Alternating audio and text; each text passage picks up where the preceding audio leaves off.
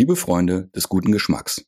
Heute darf ich einen Mann begrüßen, welcher einen der erfolgreichsten Podcasts der Republik betreibt. Rasenfunk. Im Schwerpunkt ist er aber heute bei mir, um über sein Projekt Elf Leben, die Welt des Uli Hoeneß zu berichten, aus welchem schlussendlich das Buch Aus Liebe zum Spiel hervorging. Ich freue mich auf ein tolles Gespräch und sage Hallo, Max Jakob Ost. Hallo, danke für die Einladung. Sehr gerne, Max. Schön, dass du heute hier bist. Bei uns ist es gute Tradition, dass der Gast sich einmal kurz vorstellt und darum würde ich dich jetzt auch gerne bitten wollen. Ja, schauen wir mal, wie kurz ich das schaffe. Ich probiere es. Also, mein Name ist Max Jakob Ost. Ich bin ein Sportjournalist aus München, werde jetzt bald 38 Jahre alt und ich betreibe den Fußballpodcast Rasenfunk, bin generell viel im Podcastbereich unterwegs, habe auch einen weiteren Podcast gemacht, Elf Leben zum Leben von Uli Hoeneß, habe darüber auch ein Buch geschrieben. Das heißt, aus dem Podcast kommend bin ich ein freier Sportjournalist, der dann auch ein paar andere Sachen inzwischen gemacht hat. Vielen Dank, lieber Max, und noch einmal herzlich willkommen. Ähm, zu dem Projekt Elf Leben, die Welt des Uli Hoeneß, dazu kommen wir gleich. Ich wollte dich mal fragen, Rasenfunk äh, ist ein Podcast, der mega erfolgreich ist. Ich habe immer so auf den ganzen Podcast-Portalen geguckt. Top-Bewertung, immer fast fünf Sterne, tausende von Rezessionen. Äh, also dazu erstmal Glückwunsch.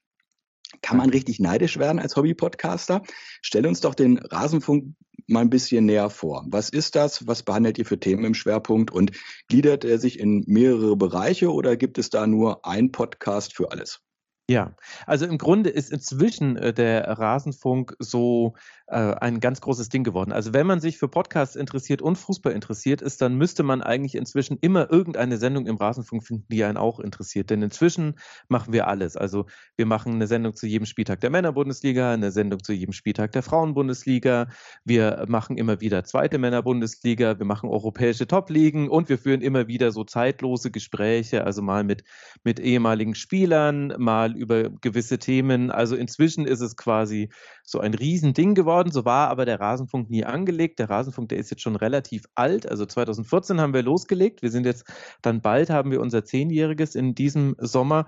Und der Grund dafür war damals, dass wir so ein bisschen unzufrieden waren mit der Art und Weise, wie über Fußball gesprochen wurde. Also wir, das sind Frank Helmschrott und ich, mit dem gemeinsam mache ich die Sendung. Man kann aber meistens mich hören, denn ich bin der Moderator von fast allen Episoden.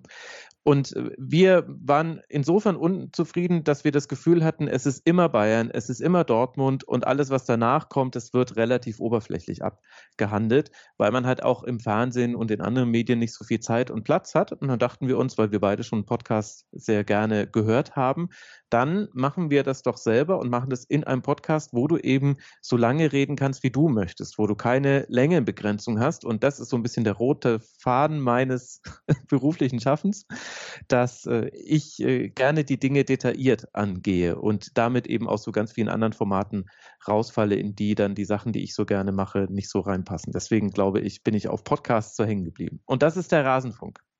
Ja, vielen Dank. Und wie gesagt, für die Zuschauerinnen und Zuschauer und Zuhörer absolute Hörempfehlung Rasenfunk mit Max Jakob Ost und auch von ihm. Ja, kommen wir jetzt zum eigentlichen Thema, weswegen du heute Gast in meiner Sendung bist. Und zwar ähm, Elf Leben, die Welt des Uli Hoeneß und natürlich auch das Buch, ähm, welches ich ja schon angesprochen habe, aus Liebe zum Spiel. Frage vorab, Max, warum hast du dir Uli Hoeneß ausgesucht? Ja, also wenn ich gewusst hätte, was da alles draus wird, also das äh, ist ja jetzt vier Jahre so prägend für mein Leben gewesen, äh, dann wer weiß, wie ich dann meine Entscheidung getroffen hätte. Aber es war einfach aus dem Bauch heraus. Mich hat damals jemand gefragt, ob ich einen äh, Podcast machen wollen würde zu einem Thema aus der Welt des Fußballs, worauf ich denn Lust hätte. Und meine allererste ganz spontane Antwort war, ich würde gern Uli Hoeneß verstehen.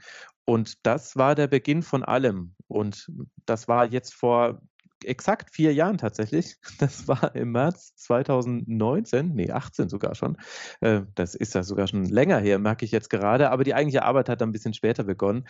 Also so, das kam einfach so aus dem Bauch heraus. Und dann kann man natürlich die Frage stellen, warum kam das aus dem Bauch heraus? Das hat bestimmt damit zu tun, dass ich früher mal auch Fan des FC Bayern war und ganz bestimmt aber halt auch damit, dass Uli Hoeneß eine sehr polarisierende Figur ist und ich ihn ehrlich gesagt nie so ganz verstanden habe, weil es immer so verschiedene Extreme in seiner öffentlichen Person gab, die scheinbar nicht miteinander vereinbar waren. Jetzt heißt der Podcast ja Elf Leben. die Welt des Uli Hoeneß. Mhm. Warum elf Leben? Es sind ja jetzt schlussendlich 18 Folgen geworden und das sind ja immer so absolute Mammutfolgen. Ja. Äh, zwei bis drei Stunden geht da zum Teil eine Folge. Mhm. Und du hast es ja gesagt, seit wie vielen Jahren du da dran sitzt, beziehungsweise dran gesessen hast an diesem Projekt. Äh, das, das ist ja, ich kann es wiederholen, es ist ein absolutes Mammutding, ja. Ja, also der Name Elf Leben war eigentlich nie gedacht, nur auf Uli Hoeneß gemünzt zu werden. Also ich will nicht, will nicht sagen, dass er elf Leben gehabt hätte, denn das stimmt nicht. Der hat ein Leben, halt ein sehr krasses Leben. Also nicht so, hat nicht so, hat mehr erlebt als wir zwei jetzt wahrscheinlich, äh, würde ich mal vermuten. Und deswegen braucht man dann auch so viel Zeit, dieses Leben nachzuerzählen. Ursprünglich war der Gedanke mal, wir wollten klarstellen, dass wir etwas mit Fußball machen äh, und da hat sich die Zahl 11 angeboten. Und wir wollten eigentlich eine neue Art, wie man Biografien aufarbeitet im deutschen Podcast-Bereich etablieren, weil ich sowas zumindest bis dato nicht gehört hatte, dass man eben sich Zeit nimmt, dass man mit vielen Gesprächspartnerinnen und Partnern spricht, dass man den Kontext der Zeit auch nacherzählt und so eben den Leuten mehr bietet als in Anführungszeichen nur die Nacherzählung einer Biografie. Und so sind wir dann beim Namen Elf Leben gelandet. Und eigentlich war das, der ganze Podcast auch auf viel mehr Staffeln ausgelegt, nämlich genau auf elf, deswegen eben elf Leben. Aber nachdem ich für die erste Staffel schon irgendwie fast drei Jahre gebraucht habe, wollte ich mich da dann nicht mehr so genau dran erinnern. Und so geht es, glaube ich, allen anderen Beteiligten auch. Also es kann aber auch sein, dass irgendwann nochmal was bei Elf Leben kommt. Aber du hast alles parallel gemacht. Dein Rasenfunk und ja. äh, Elf Leben lief alles parallel. Und äh, bei den Elf Leben, wie viele Personen waren daran beteiligt? Wie viele Unterstützer und Unterstützerinnen hattest du? Ja, das ist äh, eine gute Frage. Da muss man, glaube ich, so ein bisschen unterscheiden, in welcher Phase des, des Arbeitens. Also es gab zwei Menschen, mit denen ich quasi die ganze Zeit äh, wöchentliche Calls hatte. Die waren mein Kummerkasten und meine Motivatoren und aber halt auch mein erstes inhaltliches Feedback. Also das waren Stefan Rommel und Ruben Schulze-Fröhlich. Ruben Schulze-Fröhlich hat das mit seiner Firma, mit WakeWord, das Ganze produziert und alle Fäden in der Hand gehalten. Und Stefan ist auch ein Sportjournalist, den ich von früher noch kenne. Der war für mich inhaltlich extrem wichtig, weil ich eben auch über viele Phasen des deutschen Fußballs gesprochen habe, die ich selbst nicht erlebt habe. Und dann ist das immer so ein bisschen schwierig, weil man kann sich natürlich einlesen und man, man kann sich sehr viel Wissen drauf schaffen, aber da nochmal jemanden zu haben, der einen anderen Blick auf den Fußball hat, auch eben weil er andere Phasen nochmal miterlebt hat, das war für mich sehr hilfreich. Und die beiden waren quasi so das Kernteam. Und dann gibt es darum außenrum natürlich noch eine ganze Reihe von Leuten, die an unterschiedlichsten wichtigsten Punkten dann noch mitgearbeitet haben. Also wir hatten verschiedene Faktenchecker, die Verifikationsabteilung von, vom Stern hat immer noch mal über jede Folge drüber geguckt. Wir hatten mehrere Anwälte, die über jede Folge drüber geguckt haben. Wir hatten ganz tolle Sprecherinnen. Wir hatten, äh, wir hatten einen Sprechcoach, die hat mich immer begleitet beim Einsprechen der Skripte, denn vorher hatte ich das noch nicht gemacht vor elf Leben und leider hört man das auch, dass ich äh, vorher noch nicht von einem Skript einen Podcast quasi abgelesen habe, sondern immer so im freien Gespräch habe ich gesprochen. Und da gibt es noch ganz viele andere Leute, die mit involviert waren. Also ich versuche jetzt lieber gar nicht alle aufzuzählen, denn ich muss jemanden vergessen, von irgendwelchen Producern bis hin zu äh, Menschen, die bei der Dramaturgie mitgeholfen haben. Also dann waren es noch mehr Leute, aber tatsächlich war die Schwierigkeit auch für mich, weil du hast ja schon gesagt, ich habe das parallel zum Rasenfunk gemacht. Der Rasenfunk war auch immer meine Haupteinnahmequelle. Also das war immer völlig klar, ich muss den Rasenfunk weitermachen. Und zusätzlich war auch noch Corona. Das hat richtig reingehauen bei Elf Leben. Deswegen war schon ab einem sehr frühen Zeitpunkt die Situation eigentlich so, alle haben auf mich gewartet. Denn dann, wenn ich gesagt habe, okay, gut, eine erste Version des Skriptes ist fertig, hier bekommt ihr den Read-Through, das ist quasi so die erste eingelesene, ganz grob vorbereitete äh, Produktion. Und hier ist das Skript und jetzt können wir Feedback sammeln und können den Faktencheck machen und so weiter und so fort. Erst dann liefen quasi alle anderen Menschen los und alle mussten dann quasi dann arbeiten. Und das war, glaube ich, für alle Beteiligten manchmal schwierig. Für mich, weil ich quasi immer den Druck gespürt habe, auch wenn alle versucht haben, irgendwie cool und entspannt zu sein. Und äh, für alle anderen aber auch, weil ich halt dann zwar schon immer so angekündigt habe, also ich hoffe, dass ich so in zwei Wochen wieder was schicken kann. Aber dann, wenn was gekommen ist, dann musste es auch schnell gehen. Da mussten alle richtig irgendwie 10, 14 Tage Gas geben, damit das Ding dann auch möglichst schnell bei den Hörerinnen und Hörern ist, weil die ja auch gewartet haben. Also es war ziemlich bizarr, ehrlich gesagt. Buch und Podcast, wie gesagt, geht über Uli Hoeneß, aber du hast auch von Beginn an versucht, Uli Hoeneß natürlich persönlich zu treffen und persönlich mhm. zu interviewen. Fand ich auch recht unterhaltsam und witzig, wie du das beschrieben hast. Ich glaube auch gleich von Beginn an der ersten Folge. Mhm. Beschreib doch bitte einfach mal, wie du versucht hast, ihn zu kontaktieren und vielleicht so ein paar Highlights äh, der Kontaktarten, Stichwort äh, Würstchen im Supermarkt. und ohne zu viel zu verraten, es zog sich ja ein bisschen wie Kaugummi, bis du ihn mhm. schlussendlich vors Mikro bekommen hast ähm, jetzt mal von, ich sage jetzt mal in Anführungsstrichen Kollege zu Kollegen, ähm, war das mehr ein Ansporn für dich, den am Ende doch noch zu kriegen, oder war das mehr so zermürbend auf Strecke, ähm, wo nicht klar war, kriege ich den noch vors Mikro, ja oder nein? Okay. Also, äh, ursprünglich war das Konzept des Podcasts, dass ich mit ganz vielen Menschen spreche, die Uli Hoeneß in den unterschiedlichsten Rollen erlebt habe und dann mit Uli Hoeneß spreche und dann versuche, aus diesen vielen Perspektiven dann ein Bild zusammenzubauen. Weil ich eben glaube, jeder hat immer seine subjektive Meinung, auch die Person selbst natürlich. Und wenn man dann aber ein möglichst breites Feld an GesprächspartnerInnen hat, dann kann man ein vollständiges oder möglichst vollständiges Bild zeichnen. Das war quasi der Gedanke. Und so habe ich das dann auch Uli Hoeneß vorgestellt mit dem Malus. Also zwei Nachteile gab es. Zum einen, er kannte mich nicht. Also wir haben uns zwar vorher schon mal getroffen und so weiter und auch im weitesten Sinne journalistisch miteinander zu tun gehabt, aber er trifft so viele Journalisten, da konnte er sich nicht mehr dran erinnern. Davon bin ich auch nie ausgegangen. Und äh, das Zweite war, auch das Medium Podcast war ihm jetzt nicht so vertraut. Er war mal Teil in einem ESPN-Podcast, da war er per Telefon zugeschaltet. Ich glaube, er wusste nicht, dass das eine Podcast-Produktion war. Zumindest äh, musste ich ihm quasi auch das Medium erzählen. Und das dritte Problem war dann, dass die Art und Weise, wie ich erzählen wollte, halt auch es so, glaube ich, vorher noch nicht in Deutschland gab. Und deswegen konnte ich jetzt auch nicht irgendwie zeigen, schauen Sie mal, das hier habe ich schon mal gemacht, exakt so, so ungefähr würde das jetzt auch werden. Also das waren die Problematiken und dann ist natürlich noch äh, der, die letzte Hürde ist, wie erreicht man Uli Hoeneß. Äh, allerdings ist das relativ bekannt. Also man erreicht ihn am zuverlässigsten per Fax, denn dann liest er es auf jeden Fall. Und die Faxnummer, die habe ich dann auch relativ schnell gehabt. Das ist gar nicht jetzt so schwierig, wie man immer denkt. Ich Gibt es nachher ja bei uns noch in den Show Notes dann, die Faxnummer von Uli Hoeneß. du, ich habe so viele Anfragen von Menschen bekommen, die immer aus ganz hehren Zielen diese Faxnummer haben wollten, dass ich tatsächlich äh, selbst dann bei befreundeten Journalisten gesagt habe, es tut mir leid, ich gebe sie einfach grundsätzlich nicht raus, auch wenn wenn ich natürlich mal davon profitiert habe, dass jemand anderes sie mir gegeben hat.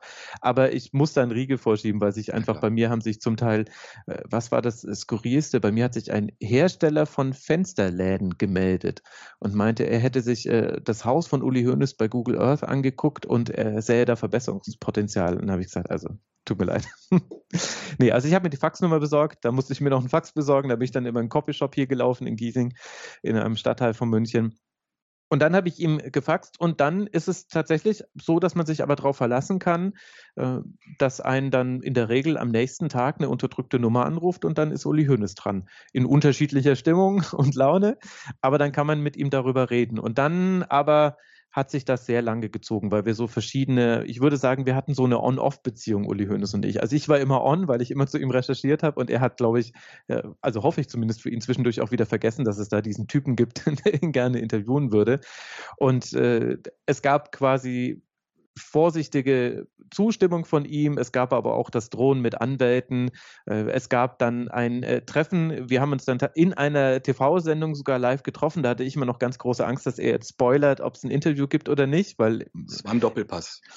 Richtig? Genau, das war ein Doppelpass, da haben wir uns dann äh, nochmal gesehen. Und tatsächlich die skurrilste Anekdote, die wirklich, also bis heute unglaublich ist, dass das wirklich passiert ist, äh, war, dass ich in einem Supermarkt war und beim Einkaufen war und plötzlich kniete er neben mir und äh, hat äh, überprüft, ob seine Würstchen ordentlich präsentiert werden. Das ist durchaus bekannt in München, dass er das hin und wieder macht, aber äh, dass wir zwei zeitgleich im selben Supermarkt nebeneinander stehen, das ist schon, also das, da war ich auch, da, es war extrem schwierig, das nicht zu verraten.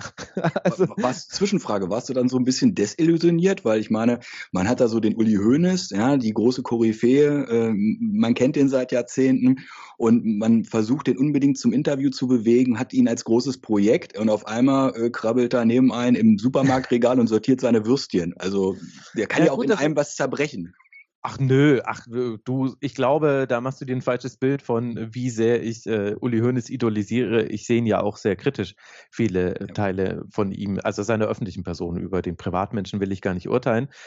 Nee, das war es nicht so. Es ist eher, also das ist, finde ich, eher ein sympathischer Zug. Also man kann es natürlich auch negativ sehen, dass jemand quasi, obwohl er so viele wichtige Dinge zu tun hat, sich trotzdem auch mit solchen Kleinigkeiten auffällt. Man kann aber, glaube ich, auch viel daraus ableiten, wie Uli Hoeneß tickt und arbeitet und das dann wiederum dann auch auf äh, den FC Bayern und so weiter rückbeziehen, wenn man möchte. Also das fand ich ähm, das war nicht der Fall. Aber was natürlich für mich im Nachhinein dann sehr interessant war, ich meine, ich war ja auch völlig überrumpelt und so weiter und dachte dann auch, na, ich muss ihn jetzt auch ansprechen. Ich stehe ja direkt neben ihm und wusste bloß nicht, ob er mich mit der Maske gleich erkannt hat. Aber was im Nachhinein sehr, sehr wichtig für mich war, war, ich habe eine spontane Reaktion von ihm bekommen. Denn ich habe ihn ja dann angesprochen, äh, hallo Herr Hönes, was machen Sie denn hier? Und dann hat er hochgeguckt und er hat mich dann sofort erkannt und er fand es aber auch lustig und hat gelacht und hat gesagt, ja Mensch, hallo. Und da dachte ich mir so, ah, okay, so schlimm mit den Anwälten und so weiter kann es ja nicht sein, weil da waren ja schon die ersten Folgen von Elf Leben draußen. Also es hat im Nachhinein geholfen, hat dann aber trotzdem noch über ein Jahr gedauert, bis, bis wir das dann doch mit dem Interview hinbekommen haben. Und ehrlicherweise war es bei mir am Schluss dann so, dass ich eigentlich gar nicht mehr Lust hatte, ihm weiter hinterher zu rennen, weil ich das eh schon schwierig fand, irgendwie als Journalist jemandem so lange hinterherzusteigen. Sowohl, also zum einen sollte man auch einfach ein Nein akzeptieren und zum anderen muss auch eine gewisse Bereitschaft beim Interviewpartner äh, da sein, ansonsten ergibt das keinen Sinn. Dann habe ich aber eher so aus Höflichkeit, weil eben weil alle Dinge, die ich ihm gesagt hatte, das war quasi so, wie wir es geplant hatten, dass Elf Leben wird und Elf Leben wurde ja überhaupt nicht so, wie es geplant war. Das heißt, ich hatte das Gefühl, na, ich muss ihm jetzt, glaube ich, nochmal updaten, dass das ganze Ding nicht schon seit Monaten vorbei ist, so wie es ich immer erzählt hatte. Elf Folgen, jede, jede erscheint, äh, alle Woche erscheint eine. Äh, und dann habe ich ihm einfach nur einen Fax geschrieben, habe gesagt, also nur, dass Sie Bescheid wissen, jetzt erscheint die letzte Folge. Und ich glaube, dass ich da sogar noch reingeschrieben habe, also es wäre jetzt auch die letzte Möglichkeit, dass wir miteinander reden. Aber ich für meinen Kopf hatte damit äh, schon komplett abgeschlossen und äh, habe auch, hab, hatte auch, wenn ich ganz ehrlich bin, das Gefühl, dass man es nicht mehr braucht, weil ich mit so vielen Leuten gesprochen hatte, dass ich das Gefühl hatte, bei vielen Themen sowieso zu wissen, was Uli Hoeneß so grob sagt und gleichzeitig auch zu wissen, worüber er nicht sagt. Naja, und dann hat er zugesagt.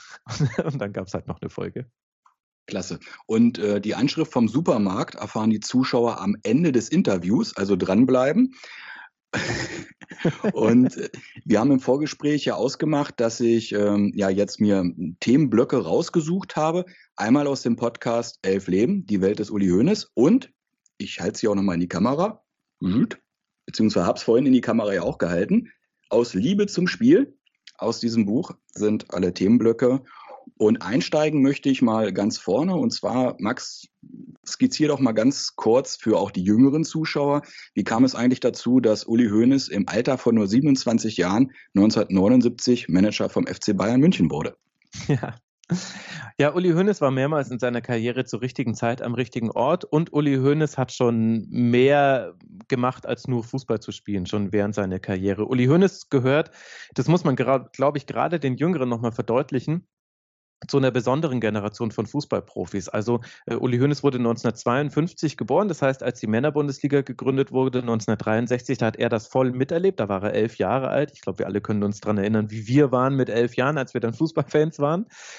Und äh, während die ersten Spieler in der Männerbundesliga, wo es auch ja noch eine Gehaltsbeschränkung und so weiter gab, äh, bei denen war das so, dass die mit Fußballspielen auch Geld verdienen konnten, aber das war damals noch nicht absehbar. Also diesen Beruf Profifußballer, äh, den gab es in dem Sinne noch nicht. Und Uli Hoeneß ist jetzt aber vielleicht einer der ersten äh, Spieler gewesen, der das aber sich zum Teasing nehmen konnte, weil man gesehen hat, man kann Geld verdienen und irgendwann ist dann auch durch verschiedene Skandale die Gehaltsbeschränkungen und so weiter, die wurden immer weiter aufgeweicht. Äh, die Profifußballer oder die Fußballer, die dann zu Profis wurden, die wurden auch immer mehr zu Werbegesichtern. Also dann konnte man auch als Spieler Geld verdienen und dann war das überhaupt auch eine Karriereoption. Und die hat er sehr genau verfolgt und ist dann mit 18 Jahren zum FC Bayern gelandet und hatte das Glück, in einen FC Bayern zu kommen, der schon erste Erfolge hatte, man war schon mal Meister geworden, man hatte schon einen Europapokal gewonnen und es waren schon große Spieler da, Franz Beckenbauer, Sepp Meyer, Gerd Müller, Bulle Roth, aber es war auch noch Platz für junge Spieler und das waren Paul Breiten und Uli Hoeneß und die sind da reingekommen und dann hatte er eine sehr erfolgreiche Karriere. Im Alter von 22 Jahren hatte er schon alles gewonnen, was man gewinnen kann, also äh, Deutsche Meisterschaft, Deutschen Pokal, Europapokal der Landesmeister, Weltpokal. Er war Europameister mit einer der besten deutschen Männernationalmannschaften der Geschichte geworden und er war Weltmeister im eigenen Land geworden. Mit 22. Ich meine, what the fuck? Also hat er alles erlebt. Aber er hatte auch schon sehr früh mit Verletzungen zu kämpfen. Er wurde unter anderem in einem äh, Europapokal der Landesmeister, also für die Jüngeren, das war die damalige Champions League-Finale, wurde er verletzt und äh, da hatte immer schon Kniebeschwerden und auch deshalb musste er sich schon früher in seiner Karriere als andere mit der Frage beschäftigen, was mache ich denn eigentlich nach dem Fußball? Und da hatte er wiederum das Glück, an der richtigen Stelle zu sein, denn er war bei dem Verein, bei dem es den ersten Manager der Männerbundesliga gab, Robert Schwan. Und sowohl Robert Schwan hat Uli Hoeneß als seinen Ziehsohn verstanden, als auch Uli Hoeneß Robert Schwan als sein Vorbild. Und das hat dazu geführt, dass er schon als Spieler hatte Dinge gemacht wie die Hotelabrechnungen bei Auswärtsreisen oder er durfte auch mal den Koffer mit dem Schwarzgeld durch den Zoll tragen, wenn sie von Freundschaftsspielen wieder nach Deutschland gekommen sind. Und er hat auch schon, schon als Spieler, hat er auch Spielertransfers eingefädelt. Also er hat dafür gesorgt, dass sein damals noch guter Freund Paul Breitner zurück zum FC Bayern kommt von Eintracht Braunschweig. Äh, er hat diesen, diesen Transfer finanziert, indem er einen neuen Trikotsponsor gefunden hat. Den hat er in seiner Ulmer, Ulmer Heimat ausgegraben. Also Uli Hoeneß war quasi schon Spielermanager, ohne diese Position zu haben. Und dann befand sich der FC Bayern in einer großen Krise. Robert Schwan und Franz Beckenbauer waren in die USA entschwunden. Äh, Präsident Neudecker hatte, war zurückgetreten, nachdem die Spieler sich geweigert hatten, zum Training zu kommen, weil er einen als harten Hund verschrienen Trainer Max Merkel installieren wollte. Und Uli Hoeneß, der gleichzeitig schon unmittelbar vor dem Ende seiner Karriere stand, der hatte schon dafür gesorgt, dass es einen Nachfolger für Gerd Müller gibt. Er hat Dieter Hönes zum FC Bayern geholt und er hat dann eben von Neudecker noch als eine der letzten Amtshandlungen das Go bekommen, dass er als Manager starten darf. Und dann war es so, dass am 1. Mai 1979 Uli Hoeneß als jüngster Manager der Geschichte mit 27 Jahren seinen ersten Tag als Manager hatte. Und damals war noch nicht abzusehen, dass die Karriere, die er als Manager haben würde, viel krasser sein würde als all das Krasse, was er schon als Spieler erlebt hat. Das ist, also heute ist es eher umgedreht. Alle wissen, dass er ein großer Manager war. Gar nicht mehr so viele wissen, wie erfolgreich er auch als Spieler war. Vielen Dank also für diese detaillierte Schilderung. Und wenn ich mich richtig erinnere, fing seine Tätigkeit als Manager ja etwas unglücklich an. Das war in den ersten Tagen. Sie kam, glaube ich, zurück, der FC Bayern, von irgendeinem Freundschaftsspiel. Uli Hoeneß ging in die Geschäftsstelle und hatte eine Plastiktüte äh, voller Geld in der Hand. So, ich glaube, er sagte irgendwas mit 20.000 Mark. Und die Tür öffnete ihm ein Herr von der Steuerfahndung. Ja. Also Uli Hoeneß hatte schon relativ früh in seinem Leben äh, ja, Kontakt mit äh, den Steuerbeamten und wie lief diese Situation weiter ab? Ja, also das muss tatsächlich sehr skurril gewesen sein. Das mit der Tüte hat er tatsächlich auch bei mir im Podcast zum allerersten Mal erzählt. Das äh, war vorher noch gar nicht bekannt, dass er selber noch quasi Bargeldeinnahmen mit da hatte. Also Steuern und Fußballvereine, das war generell, also nicht nur beim FC Bayern ein schwieriges Thema. Es gab immer wieder Probleme, weil die Vereine ja auch in so einen in so einem Zwiespalt waren. Auf der einen Seite war man quasi ein gemeinnütziger Verein, weil man ja quasi einfach ein Sportverein ist. Und auf der anderen Seite hat man aber natürlich Geld verdient wie ein Unternehmen. Und äh, an dieser in dieser Ambivalenz gab es immer wieder Probleme und es gab wirklich viele Vereine damals, nicht nur den FC Bayern, die bei den Steuern nicht all das gezahlt haben, was sie hätten zahlen sollen. Und Schwarzgeld muss auch ganz offensichtlich damals ein großes Problem gewesen sein. Und auch beim FC Bayern kam es eben zu einer Hausdurchsuchung. Der FC Bayern hatte schon vorher ein Steuerproblem, da ging es um die Vergnügungssteuer. Da musste man schon, ich glaube, 2,6 Millionen Mark nachzahlen. Und jetzt äh, ging es dann um mögliche Schwarzgeldzahlungen an Spieler. Und da wurden eben die Räumlichkeiten an der Selbener Straße und bei ein paar Verantwortlichen durchsucht. Und das eben relativ unmittelbar, nachdem Uli Hoeneß da Manager geworden war, was auch die Frage aufwirft und auch damals schon aufgeworfen hat, kann es vielleicht sein, dass er auch deswegen so schnell zum Manager befördert wurde, weil vielleicht die Personen, wie eben wie Neudecker, äh, die müssen das eigentlich kommen gesehen haben. Jetzt vielleicht nicht die Hausdurchsuchung an sich, aber dass es da ein großes Problem gibt, das müssen sie im Grunde gewusst haben. Und so stand dann Uli Hoeneß da und hatte ja nicht nur diese Hausdurchsuchung, die er für ihn persönlich auch relativ äh, glimpflich ablief und so. Es wurde jetzt auch nicht irgendwie groß gefragt, dass er da die 20.000 D-Mark mit dabei hat, denn damals war das mit der Buchhaltung auch noch ein bisschen anders als heute. Aber letztlich hatte er dann die Situation, dass er bei einem Verein war, der hoch, hoch, hoch verschuldet war und eben wirtschaftlich überhaupt nicht so grandios dastand wie eben heute der FC Bayern. Also heute ist der FC Bayern eben auch wirtschaftlich das Vorbild für alle deutschen Vereine. Damals war es so, dass dieser Verein kurz vorm Ende seiner Existenz stand und äh, Uli Hoeneß eben nicht nur sehr jung und neu in diesem Job war, äh, der FC Bayern auch gerade nicht so erfolgreich war. Also sie sind eben nicht Meister geworden in der Saison 79, wo er ja dann quasi kurz vor Ende der Saison angefangen hat zu arbeiten und man war auch noch hoch verschuldet. Also das war schon ein ordentlicher Berg, den er darauf musste. Ja, wie du gerade sagtest, man kann sich das heutzutage gar nicht mehr vorstellen. Ende der 70er, Anfang der 80er Jahre, als Uli Hoeneß da anfing, hatte der FC Bayern einen Jahresumsatz von 12 Millionen D-Mark.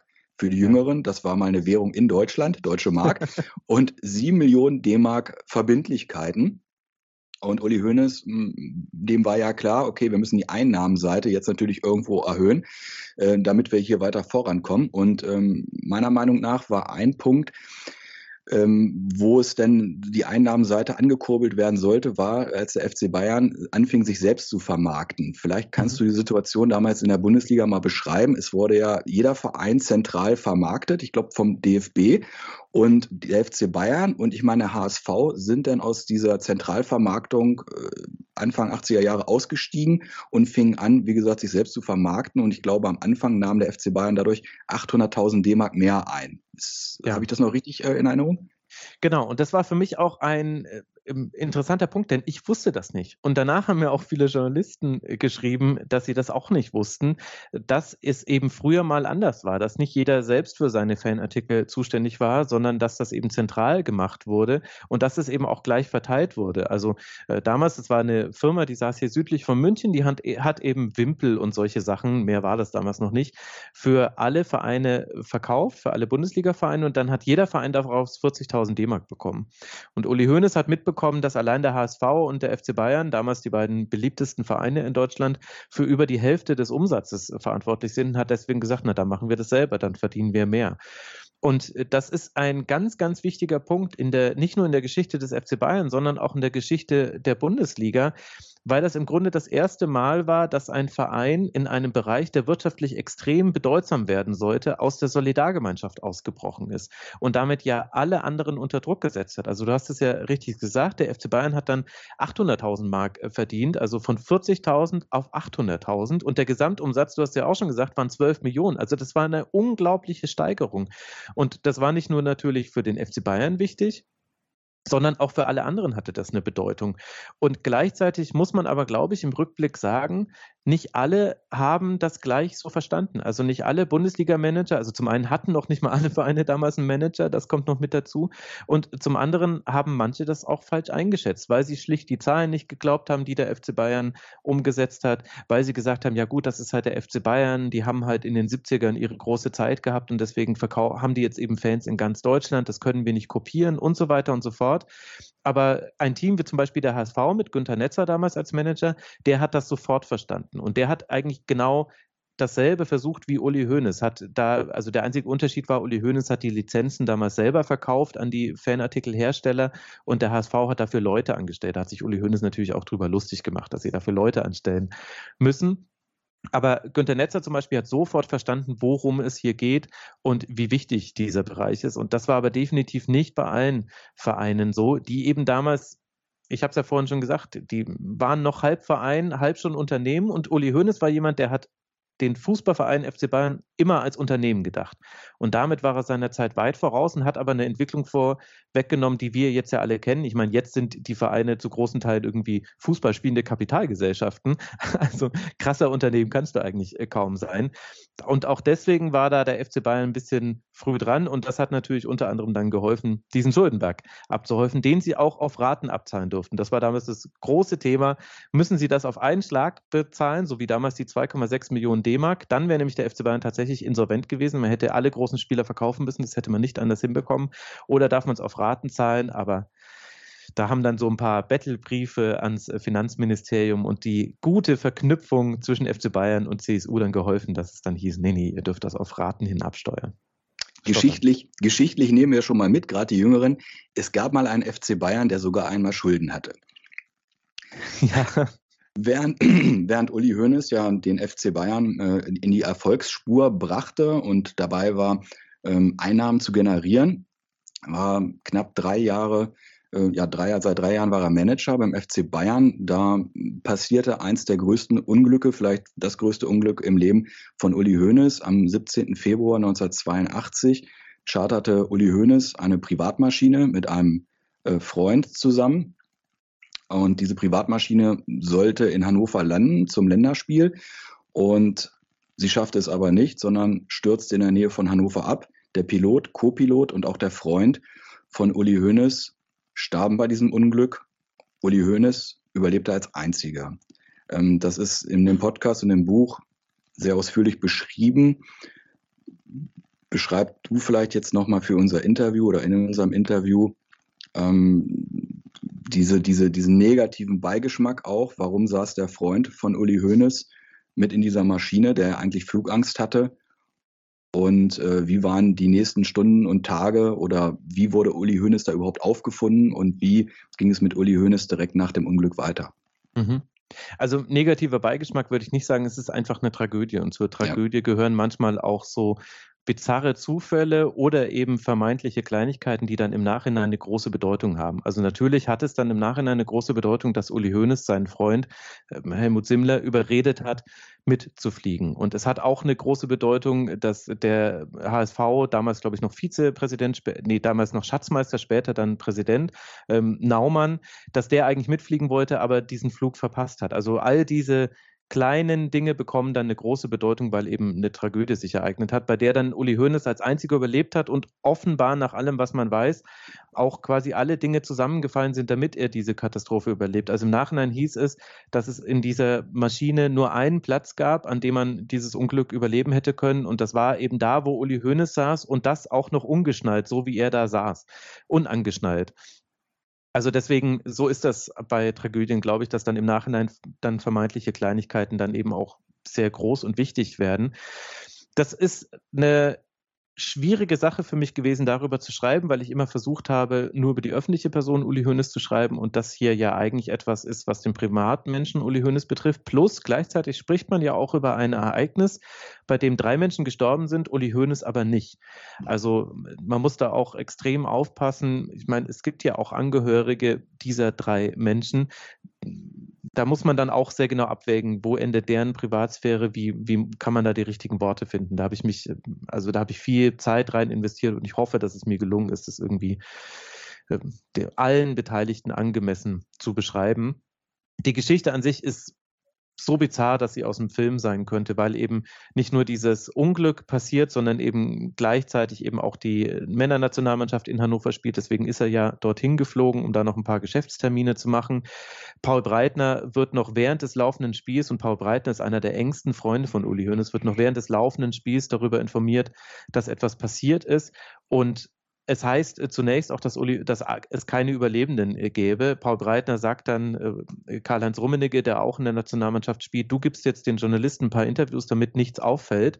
Und dann fahren wir beide sofort zum Krankenhaus. Ähm, auf dem Weg dahin, auf dem Weg zum Taxi, ziehen sie sich noch um und erfahren dann auf dem Weg dahin, dass es angeblich einen Überlebenden geben soll und erfahren dann irgendwo im Krankenhaus oder auf dem Weg dorthin, dass es Uli Hoeneß ist und Paul Breitner wacht dann die komplette Nacht am Krankenbett äh, von Uli Hoeneß, der mit irre leichten Verletzungen angesichts äh, dieser Katastrophe davon äh, gekommen ist. Und am nächsten Morgen kommt dann auch die Frau von Uli Hoeneß mit dazu, die auch Paul Breitner informiert hat. Und Uli Hoeneß hat wahrscheinlich, muss man sagen, das Glück, dass er sich an diesen ganzen Ablauf nicht mehr erinnert. Äh, das Letzte, was, woran er sich erinnert, ist, dass er eingeschlafen ist im, im Flugzeug. Und das Nächste, woran er sich dann laut eigener Aussage erinnert, ist dann eben, dass er im Krankenhaus aufwacht und Paul Breitner und seine Frau sind bei ihm und er hat als einziger diese Katastrophe überlebt. Also es ist wie aus einem Film eigentlich. Hattest du überlegt, im Vorfeld des persönlichen Interviews mit Uli Hoeneß ihn darauf anzusprechen? Auf den Flugzeugabsturz? Also ohne was zu, vorwegzunehmen, aber jetzt im Interview mit Uli mhm. Hoeneß kam das jetzt nicht vor, meine ich ja. Ich glaube, zu dem Zeitpunkt, wo ich Uli Hoeneß das allererste Mal angefragt habe, da hätte ich da viel mit ihm drüber reden wollen. Ähm, zu dem Zeitpunkt, wo dann das Interview stattgefunden hat, das war ja dann zweieinhalb, drei Jahre später, da wusste ich dann so viel darüber und auch darüber, wie er selbst eigentlich dieses Unglück einordnet, äh, dass ich das, glaube ich, nicht mehr getan hätte. Denn Uli Hoeneß selbst sagt zu diesem, zu dieser Katastrophe, dass sie ihn eigentlich nicht wesentlich verändert habe. Und das kann man auch in seinem Verhalten ablesen. Und das ist auch gar nicht so untypisch für Menschen, die so etwas überleben. Also ich habe dann eben mit ähm, einem Traumaexperten darüber gesprochen, der auch, ähm, also eigentlich so der Pionier in Deutschland auf diesem Gebiet ist. Und der sagte, naja, im Grunde gibt es oft zwei mögliche Verhaltensweisen. Das eine ist, dass man eigentlich sich bestärkt findet in seinem Lebensstil, wenn man sagt, Mensch, ich überlege sogar einen Flugzeugabsturz, ich kann wirklich, mir kann nichts passieren. Und das andere ist, dass man sein Leben komplett verändert oder vielleicht eben auch Kleinigkeiten verändert, die mit dem Unglück zusammen zusammenhängen.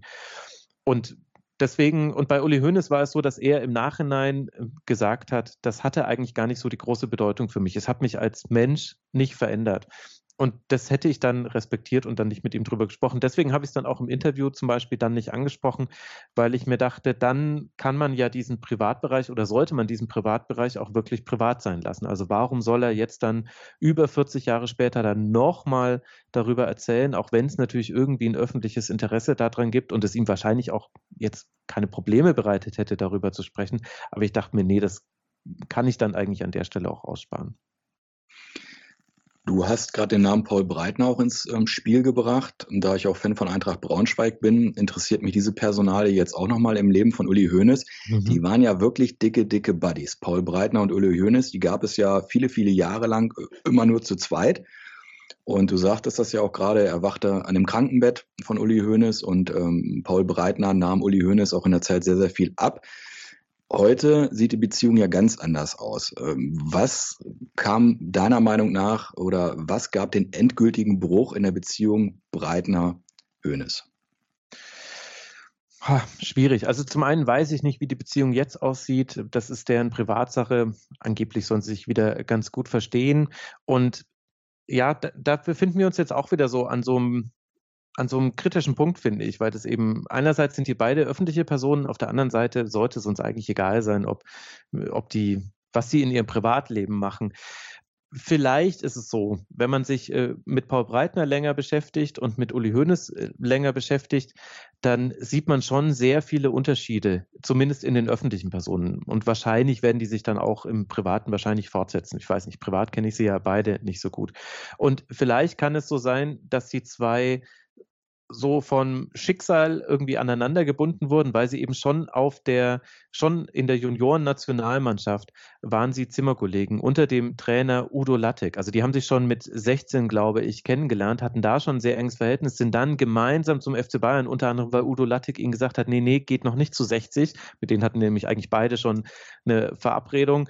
Äh, wartet mal noch. Dann wurde Udo Lattek als FC Bayern-Trainer bekannt gegeben und dann hat er quasi seine Spieler mitgebracht. Also die waren quasi so fast durch so den Zufall aneinander geschweißt. Und vielleicht ist dann später einfach das deutlich sichtbarer geworden, was damals auch schon der Fall gewesen sein kann, nämlich dass sie sich vielleicht gar nicht so ähnlich waren, wie es von außen hin aussah. Und auch von der Öffentlichkeit her wurden sie halt immer so wie, äh, wie zwei Brüder eigentlich äh, behandelt. Das kann man sich ja auch ganz gut vorstellen. Das ist ja auch eine schöne Geschichte irgendwie. Die beiden äh, Zimmergenossen, die dann später eine WG gegründet haben in München und die dann mitverantwortlich dafür sind, dass der FC Bayern diesen sportlichen Aufschwung hat und die Nationalmannschaft auch. Die haben auch beide gleichzeitig ihr Debüt gegeben, ähm, gleich 2 zu 0 gegen Ungarn, glaube ich, gewonnen. Paul Breitner, glaube ich, sogar beide Tore gemacht. Also ähm, das war eine sehr schöne Geschichte, aber vielleicht kann man das tatsächlich so ein bisschen sogar vergleichen wie Bastian Schweinsteiger und Lukas Podolski. Da wurde uns doch auch rund um die WM 2006 wurde uns doch erzählt, dass das die allerdicksten Freunde sind dass die sich mega gut miteinander verstehen und immer gemeinsam abhängen. Und heute wissen wir, naja, ganz so krass war es jetzt nicht und die sind auch ziemlich unterschiedlich. Und vielleicht ist es ein bisschen ähnlich auch bei Paul Breitner und Uli Hoeneß, dass man das von außen auch ein bisschen anders bewertet hat, als es dann wirklich war. Und dann gab es eben, also letztlich äh, der, der große Bruch, den es dann gab, der hatte dann damit zu tun, dass Uli Hoeneß schon Manager war und Paul Breitner noch Spieler. Er hatte eigentlich seine Karriere schon beendet und er hat Uli Hoeneß widersprochen, als der in der Kabine sich aufgeregt hat und äh, da hat Uli Hoeneß zurückgekeift. Also sprich war es letztlich so eine gegenseitige Kränkung im öffentlichen Rahmen oder im halböffentlichen Rahmen, nämlich also vor der Mannschaft und das ist ja für die eigentlich mit die wichtigste Öffentlichkeit in dieser Phase ihres Lebens gewesen. Das war dann der Auslöser für den ersten sichtbaren Bruch zwischen den beiden. Dann haben sie angeblich zehn Jahre nicht mehr miteinander gesprochen. Der FC Bayern peilt momentan ja den elften Meistertitel in Folge an. Man kann sich das gar nicht mehr, ja, man kann sich das jetzt gar nicht mehr vorstellen, dass es in den 80ern und 90ern ja ziemlich äh, ausgeglichen zuging in der Bundesliga und wir dann doch nochmal so einen, ja, einen spannenden Meisterschaftskampf hatten, teilweise bis zum Schluss und es auch mal andere deutsche Meister gab äh, als der FC Bayern München. Und irgendwann, so um die Jahrtausendwende, kam der Bruch. Ich habe dafür zwei Punkte ausgemacht. Zum einen war das die Champions League-Reform, die mhm. ja wirklich ähm, den Vereinen, die dann daran teilnehmen durften, viel, viel Geld gesichert hat. Und zum anderen war es der sogenannte Kirchvertrag. Mhm. Und da, Max, brauche ich dich jetzt. Ich ja. habe mir das Interview mehrfach angehört mit Uli Hoeneß wo ähm, ja der FC Bayern ja angeblich hm, sehr, sehr große Vorzüge rausgezogen hat aus diesem Kirchvertrag. Also wenn man ihn Böses unterstellen will, Uli Hoeneß hat das, auch ohne jetzt zu groß äh, zu viel zu verraten, hat das ein bisschen relativiert. Pay-per-view. Pay-per-view, Pay-TV und äh, ja, der FC Bayern hat dafür gesorgt, dass alle Geld haben. Äh, erklär doch das einfach mal, dieser, dieser Kirchvertrag, was hatte das da auf sich und was war da die große Revolution? Ja, erklär das doch einfach mal. Nee, mach ich. Also, mal. ja, ja, also man kann auf jeden Fall sagen, auf jeden Fall hatten sie einen Vorteil aus diesem Kirchvertrag und das äh, kann man ziemlich genau beziffern. Irgendwas äh, roundabout 40 Millionen D-Mark. Ich müsste die genaue Zahl nochmal nachschauen. Diese, dieses Geld haben sie von Kirch bekommen. Exklusiv. Der FC Bayern hat das von Leo Kirch bekommen. Jetzt stellen wir uns die Frage, beziehungsweise von einer Tochtergesellschaft von Leo Kirch und so weiter. Also natürlich von einer Firma, aber dahinter steckte letztlich dann Leo Kirch. Jetzt stellen wir uns die Frage, Wofür haben die Bayern dieses Geld bekommen? Okay, liebe Kinder, passt auf. Bei den TV-Rechten gab es immer die große Frage, die gibt es auch heute manchmal noch, verkaufen wir alle Rechte für die Bundesliga gemeinsam oder bekommt jeder Verein selbst das Recht, seinen eigenen TV-Vertrag auszuhandeln. Also Einzelvermarktung ist das, was quasi die Vereine selbst machen.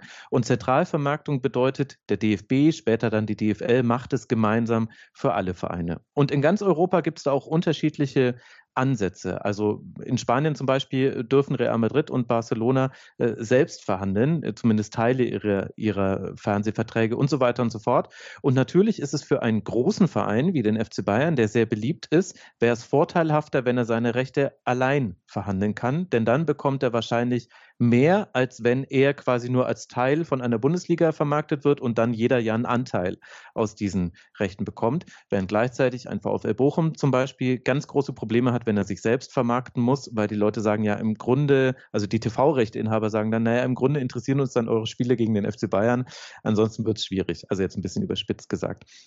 Das heißt, das war eine große Frage, Einzelvermarktung oder Zentralvermarktung Ende der 90er. Und da gab es zwei Parteien. Die eine Partei, die war 35 äh, Vereine groß. Und die anderen waren Bayern, Dortmund und Leverkusen. Die drei, die damals auch quasi die sportlich erfolgreichsten Teams waren, die drei haben gesagt, nee, wir wollen einzeln vermarkten. Und das war ein unauslöschlicher Konflikt. Also die standen sich einfach gegeneinander und das war auch ähm, das darf man nicht kleinreden, das war extrem damals, welche Maßnahmen auch die Vereine ein, ähm, eingegangen sind. Also Leverkusen und Bayern zum Beispiel haben der Saison, ich glaube 99, 2000, vielleicht auch 98, nee, es müsste 99, 2000 gewesen sein. Sie haben quasi der Lizenz äh, nur zugestimmt ähm, mit dem Einschub, aber nur, wenn wir selber darüber bestimmen dürfen, wer über unsere Spiele berichtet. Das heißt, sie haben quasi am Ligabetrieb teilgenommen, aber eigentlich gesagt, nee, eigentlich wollen wir selber drüber entscheiden und haben auch zum Beispiel der Bayerische Rundfunk durfte dann nicht ins Olympiastadion rein. Also weil sie eben einfach den Druck erhöhen wollten für diese Einzelvermarktung. Und gleichzeitig der DFB hat gesagt, ey Leute, wenn ihr hier nur mit so einem Einschub an unserem Wettbewerb teilnehmt, dann können wir euch auch aus der Bundesliga ausschließen. Also das war quasi die Schärfe der Diskussion, die damals geführt wurde. Und das war quasi noch im September, Oktober. Und dann im November gibt es eine Ligatagung, alle 38 Vereine treffen sich und auf einmal einigen sich alle auf Zentralvermarktung. irgendwie, einer hat sich enthalten, aber Bayern hat auf jeden Fall zugestimmt zur Zentralvermarktung. Und und, im Nach und damals dachte man, na, was war denn dafür jetzt der Grund für diesen Stimmungsumschwung? Und man dachte, der Grund dafür sei gewesen, weil man eben auch die Umverteilung des TV-Gelds oder die Geldverteilung verändert hat, weil man eben gesagt, das so verändert hat, dass dann die Top-Teams mehr Geld bekommen. Und es ergibt ja auch Sinn, dass man sagt, okay, gut, ihr habt euch jetzt geeinigt, ihr, ihr nehmt auch die Zentralvermarktung, dafür bekommt ihr ein bisschen ein größeres Stück vom Kuchen. Und das ist doch dann für alle Seiten eigentlich ein ganz guter Kompromiss. Und deswegen hat es auch, glaube ich, niemand so genau hinterfragt damals. Naja, und dann geht äh, Leo Kirch insolvent und es kommen, ähm, es kommen Dokumente ans Licht und wir erfahren im Jahr 2003, müsste das gewesen sein, erfahren wir, hm, ein Teil der Wahrheit könnte auch gewesen sein, dass der FC Bayern einen einen Vertrag mit Leo Kirch abgeschlossen hatte. Und in diesem Vertrag hat Leo Kirch mit dem FC Bayern geregelt, setzt ihr euch, mal, euch doch mal bitte für Zentralvermarktung ein. Und wenn die TV-Rechte an ein Unternehmen von mir gehen und zentral vermarktet werden, dann bekommt ihr noch zusätzliches Geld von mir. Warum hat Leo Kirch das gemacht? Weil es für ihn natürlich extrem wichtig war, alle Rechte zu haben. Also der war natürlich an Zentralvermarktung interessiert und äh, er wusste aber dann auch, dass die Bayern dann weniger Geld bekommen und deswegen hat er gesagt, naja, dann kriegt er halt nochmal extra Geld von mir und das wird nie jemand erfahren. In diesem Vertrag stehen auch Stillschweigeklauseln und so weiter drin. Wenn das nicht durch die Insolvenz und noch so ein paar andere Dinge irgendwie rausgekommen wäre, wüssten wir da alle nicht davon. Dann würden wir alle noch sagen, es war einfach nur dieser Kompromiss, der dazu geführt hat. Und das ist eben 2003 rausgekommen dass der FC Bayern zusätzliches Geld bekommen hat, nicht so knapp, das waren 40 Millionen D-Mark. Äh, das war damals so, dass das, äh, das Transfervolumen aller anderen 16, ich glaube von 16 der anderen Vereine zusammengenommen war in dieser Saison. Also es war richtig Geld. Sie haben das Geld auch investiert. Also sie haben zum Beispiel sehr viel Geld für äh, Se Roberto gezahlt, für Michael Ballack. Es gab das Sebastian Deißler Handgeld, das wurde ja nochmal anders dann bekannt. Es gab Zahlungen an Claudio Pizarro, wo auch noch Adidas vielleicht ein bisschen mitgeholfen hat, ist nochmal ein anderes Thema. Aber man kann durchaus sagen, dieses Geld zu haben, das hat dem FC Bayern in dieser Phase definitiv nicht geschadet und hat dann letztlich dazu geführt, also die Bayern mussten, als es rausgekommen ist, eine bemerkenswert kleine Strafe zahlen und bemerkenswert schnell war diese ganze Aufregung vorbei. Da stellen sich Anschlussfragen, muss ich ehrlicherweise sagen. Und das hat aber letztlich dazu geführt, dass der FC Bayern in der Phase sportlich Erfolg hatte, in der sich alle anderen verschoben haben. Also das war ja auch mit Kirchgeld finanziert. Ich will jetzt nicht sagen, dass es nur wegen Kirchvertrag war, aber wenn man sich anguckt, was ist in den Nullerjahren passiert, dann ist da quasi alles geschehen, was dazu geführt hat, dass die Bayern jetzt elfmal in Folge Meister werden oder zehnmal erstmal in Folge Meister werden. Denn alle großen Konkurrenten haben sich verhoben. Äh, Borussia Dortmund hat irgendwie unter Einsatz aller Mittel irgendwie eine Meisterschaft noch geholt musste sich dafür aber extrem finanziell ins Risiko begeben, verpassen dann erst die Champions League, dann verpassen sie den UEFA-Pokal, 2005 gehen sie fast insolvent. Werder Bremen holt einmal nochmal das Double aus Meisterschaft und Pokal 2003, 2004. Schon im nächsten Jahr spielt ihr Torjäger Ailton, spielt auf Schalke und ihr Abwehrchef auch, Mladen Kristajic der ähm, spielt auch auf Schalke und beide wechseln auch noch ablösefrei. Ähm, Leverkusen, Leverkusen holt fast das Triple Anfang der Nullerjahre. Wenig später steigen sie fast ab. Man muss irgendwie äh, Klaus Augenthaler holen. Äh, Rainer Kalmuth hat Angst vor dem Abstiegsgespenst. Man äh, bleibt zwar irgendwie in der ersten Liga, aber der hinter Leverkusen stehende Pharmakonzern sagt, also das war es jetzt dann erstmal mit großen Millionen. Der FC Bayern kauft noch die letzten guten Brasilianer raus aus dem Kader, die es gab. Und Leverkusen ist dann einfach sportlich kein kein Gegner mehr. Und Schalke ist einfach Schalke 04. genau, bei Schalke sollte es irgendwie einfach nicht sein. Die haben sich natürlich auch finanziell langfristig verhoben, aber das war damals in den Nullerjahren noch gar nicht so sehr zu sehen. Schalke hat es einfach sportlich nicht hinbekommen. Das heißt, und gleichzeitig war es so, in dieser Phase des Fußballs, in den 90ern war es quasi wichtig, in der ersten Liga zu spielen, denn dann hast du von den steigenden nationalen TV-Geldern profitiert. In den Nullerjahren und im Grunde ja bis heute ist es so, in der ist es wichtig, in der Champions League zu spielen, denn da sind dort die Gelder explodiert. Und wenn man sich dann anguckt, wer hat in den Nullerjahren wie oft in der Champions League gespielt, dann sehen wir, die Bayern hatten einmal ihr UEFA Cup Freak Jahr, wo sie gegen Retafe gespielt haben. Aber ansonsten waren die immer mit dabei und alle anderen waren wesentlich seltener mit dabei. Alle Konkurrenten haben sich nacheinander verhoben, können auch die Bayern nichts für. Gleichzeitig haben die dann ihre Arena gebaut, haben deutsche Spieler geholt, haben ihre Transfertaktik geändert. Und die Grundlage für diese Dominanz, die ja erstmal eine ökonomische Dominanz ist und dann auch eine sportliche und dann be befeuert sich das so ein bisschen gegenseitig, das Sportliche dann auch wie das Ökonomische, die liegt eben einfach in diesen Nullerjahren. Und da spielt der Kirchvertrag auch eine Rolle. Ist eben schwer zu sagen, wie groß sie dann letztlich war. Und gleichzeitig ist es interessant, dass dieses Thema Kirchvertrag also immer mal wieder ploppt es so auf, aber eigentlich, wenn man so über Fußballgeschichte spricht, ist es ja, man will es unter den Teppich kehren. Ja, schon so ein bisschen. Ja. Ich habe äh, in dem Interview hatte ich so ähm, den Eindruck, also in dem Interview mit Uli Hoeneß, welches du geführt hast, er hat das ja relativiert. Er hat ja gesagt, naja, dadurch, ja. dass wir ja in diese Zentralvermarktung, also jetzt meine Worte sinngemäß, in diese Zentralvermarktung ähm, weiter mitgeblieben sind, haben ja alle davon profitiert. Ja, also da hat ja äh, mhm. äh, der FC Bayern dieses Bonbon bekommen von Kirch. Ja, wie gesagt, meine Worte, diese angeblich 40 Millionen. Weil er gesagt hat, wenn wir in die Einzelvermarktung gegangen wären, dieses Pay-per-View, sprich, du hättest dann zahlen müssen für ein Bayern-Spiel und weil Bayern ja nun die attraktivste Braut äh, im Saal war, hätten ja die meisten Leute auch die Bayern äh, geschaut, ähm, dann wäre der FC Bayern noch weiter davon geeilt. Äh, konntest du diese Sichtweise teilen oder äh, hat er sich das ein bisschen schön geredet? Ja, also Uli Hoeneß hat ja auch im Interview mehrfach darauf bestanden, äh, dass es eigentlich um Pay-per-View gegangen sei und äh, da hätte der FC Bayern noch viel mehr äh, profitiert. Ja, genau. Also ich lese das nicht im Kirchvertrag, muss ich sagen. Ich bin allerdings jetzt auch kein Jurist. Ich bin, ich glaube schon, dass Uli Hoeneß in dem Punkt das klein redet. Ich glaube aber auch, dass es etwas aussagt über die anderen Vereine, dass diese Nummer nie so groß geworden ist. Also im Februar 2003 berichtet das Manager-Magazin, Jörg Schmidt war damals äh, der Autor des Artikels, die berichten erstmals darüber, dass was passiert ist. Dann gab es riesige Aufregung bis hin zu, äh, wir schließen den FC Bayern aus der Bundesliga aus, wir nehmen in die Meisterschaften weg. Franz Beckenbauer hat gesagt, okay, dann spielen wir in der Serie A, schleicht's euch. Also es war total bizarr. Und nach drei Monaten war alles vorbei. Und was ist am Ende passiert? Der FC Bayern musste 5 Millionen D-Mark an die Vereine zahlen und eine Million D-Mark spenden. Also die haben 6 Millionen gezahlt für über 40 Millionen, die sie eingenommen haben. Das ergibt ja überhaupt gar keinen Sinn.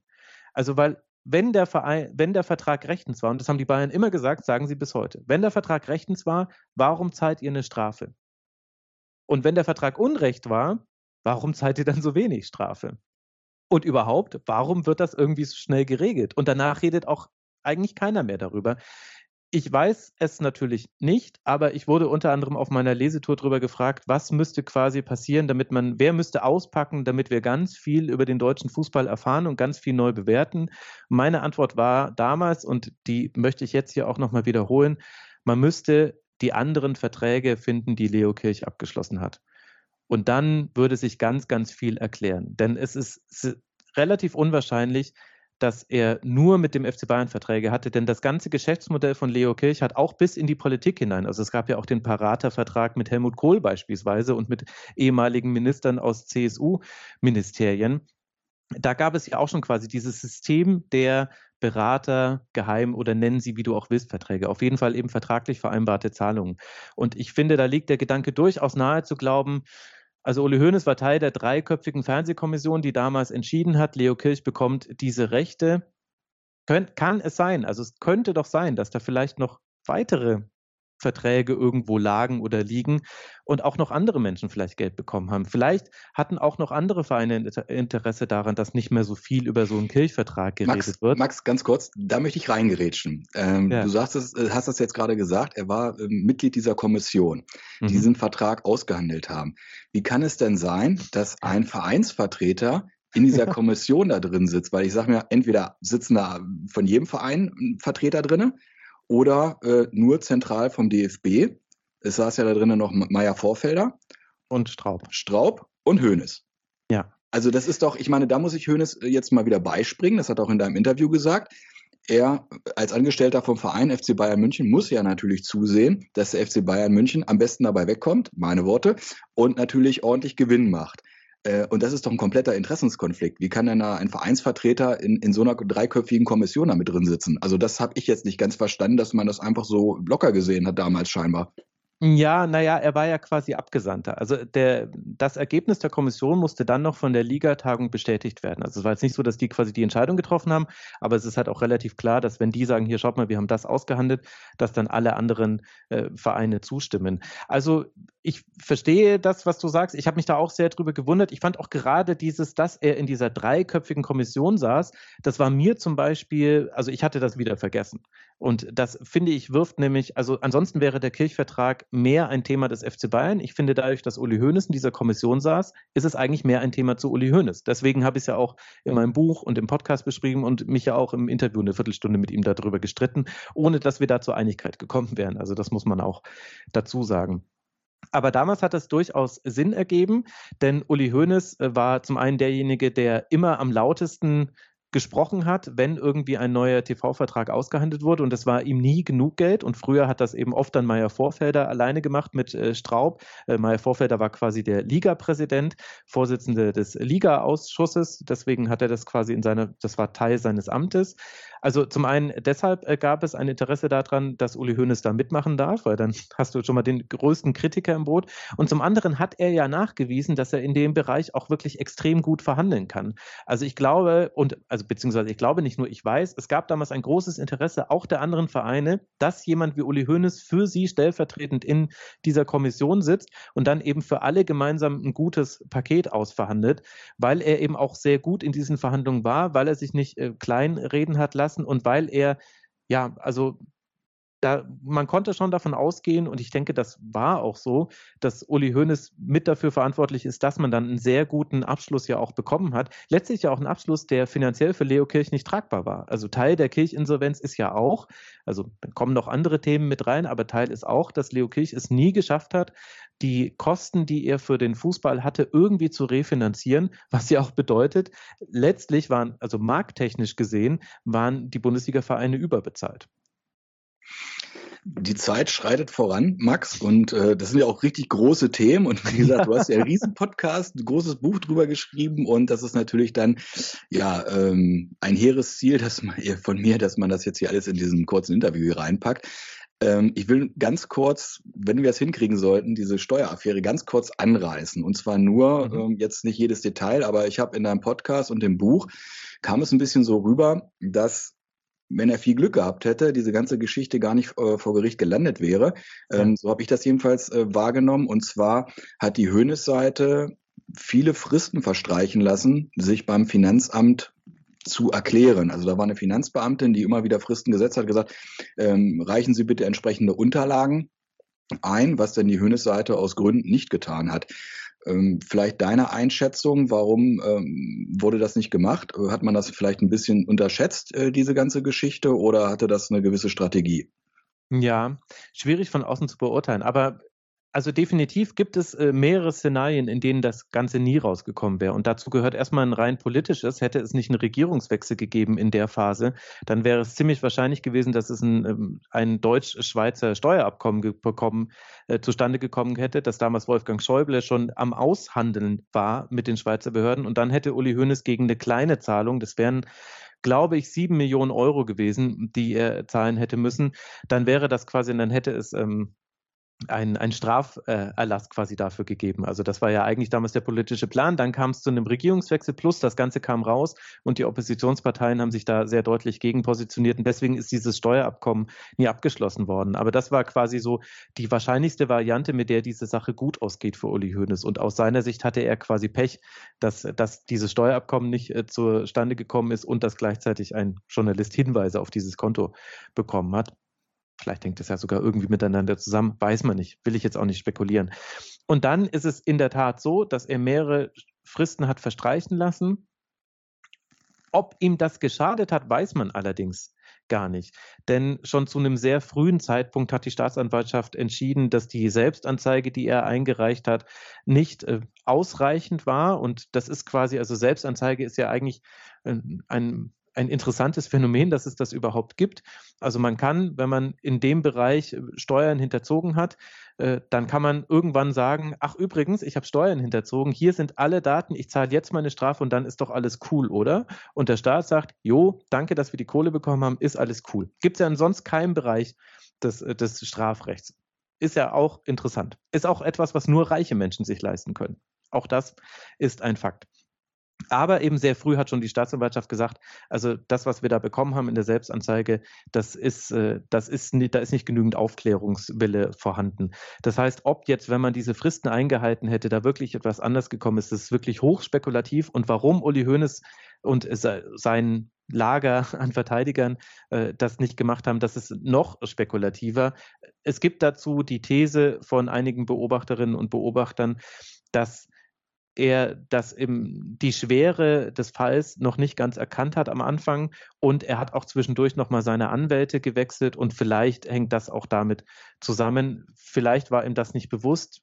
Vielleicht war ihm auch die, die Größe der Steuerhinterziehung nicht bewusst. Das würde auch erklären, warum er lange behauptet hat, er habe weit mehr Geld gespendet, als er Steuern hinterzogen habe. Und wir wissen, dass er über 40 Millionen Euro nachzahlen musste. Das heißt, da muss er schon wirklich sehr viel gespendet haben. Es kann natürlich trotzdem so sein. Ich weiß es nicht, kenne seine Spendenbescheinigung nicht.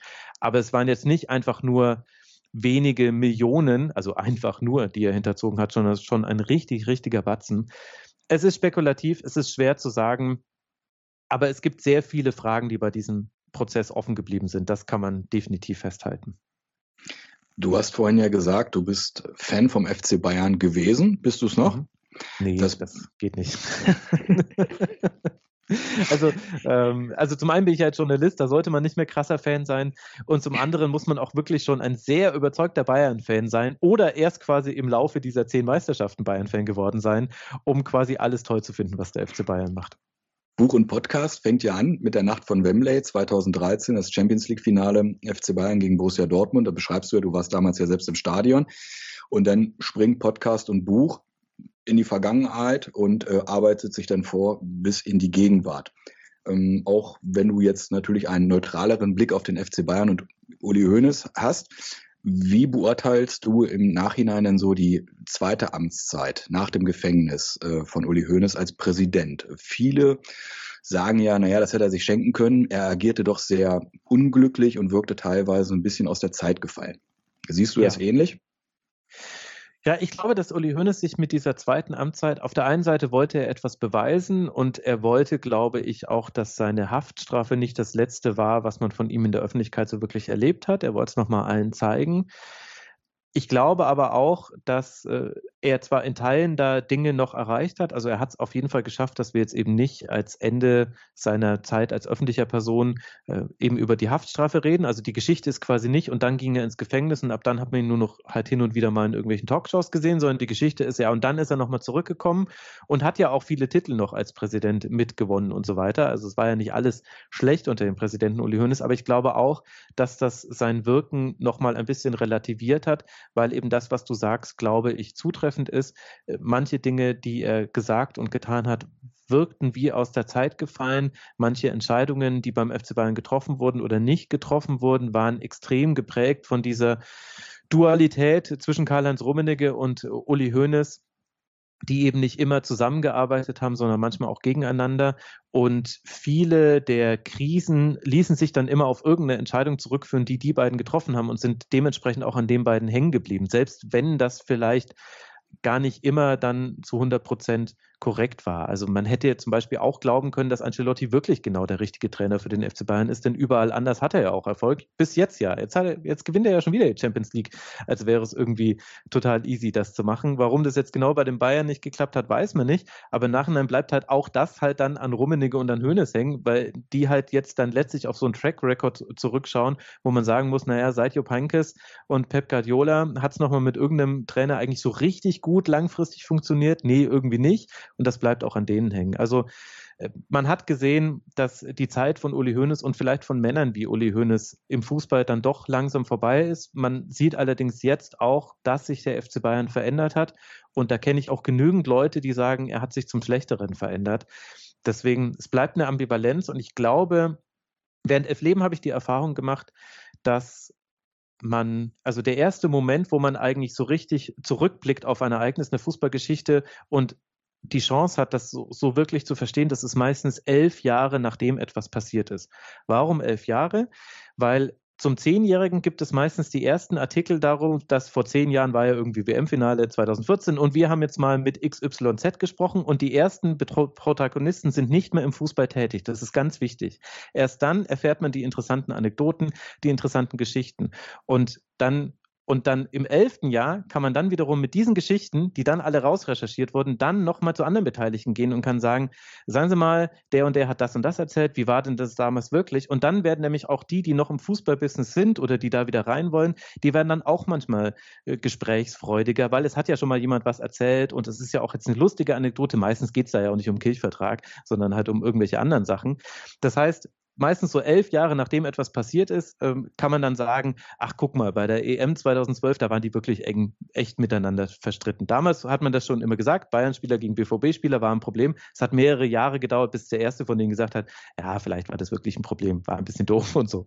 Ähm, deswegen werden wir, glaube ich, auch diese ganze Ära Hönes, äh, Rummenigge, ich glaube, das wird noch ein paar Jahre dauern, bis wir das so richtig einordnen können, weil wir dann auch wissen, was ist mit ihren Nachfolgern passiert. Also äh, Salihamidzic auf der einen Seite und Oli Kahn auf der anderen Seite. Ich halte das für alles andere als ausgemacht, dass die in fünf Jahren wirklich noch in dieser Funktion beim FC Bayern sind.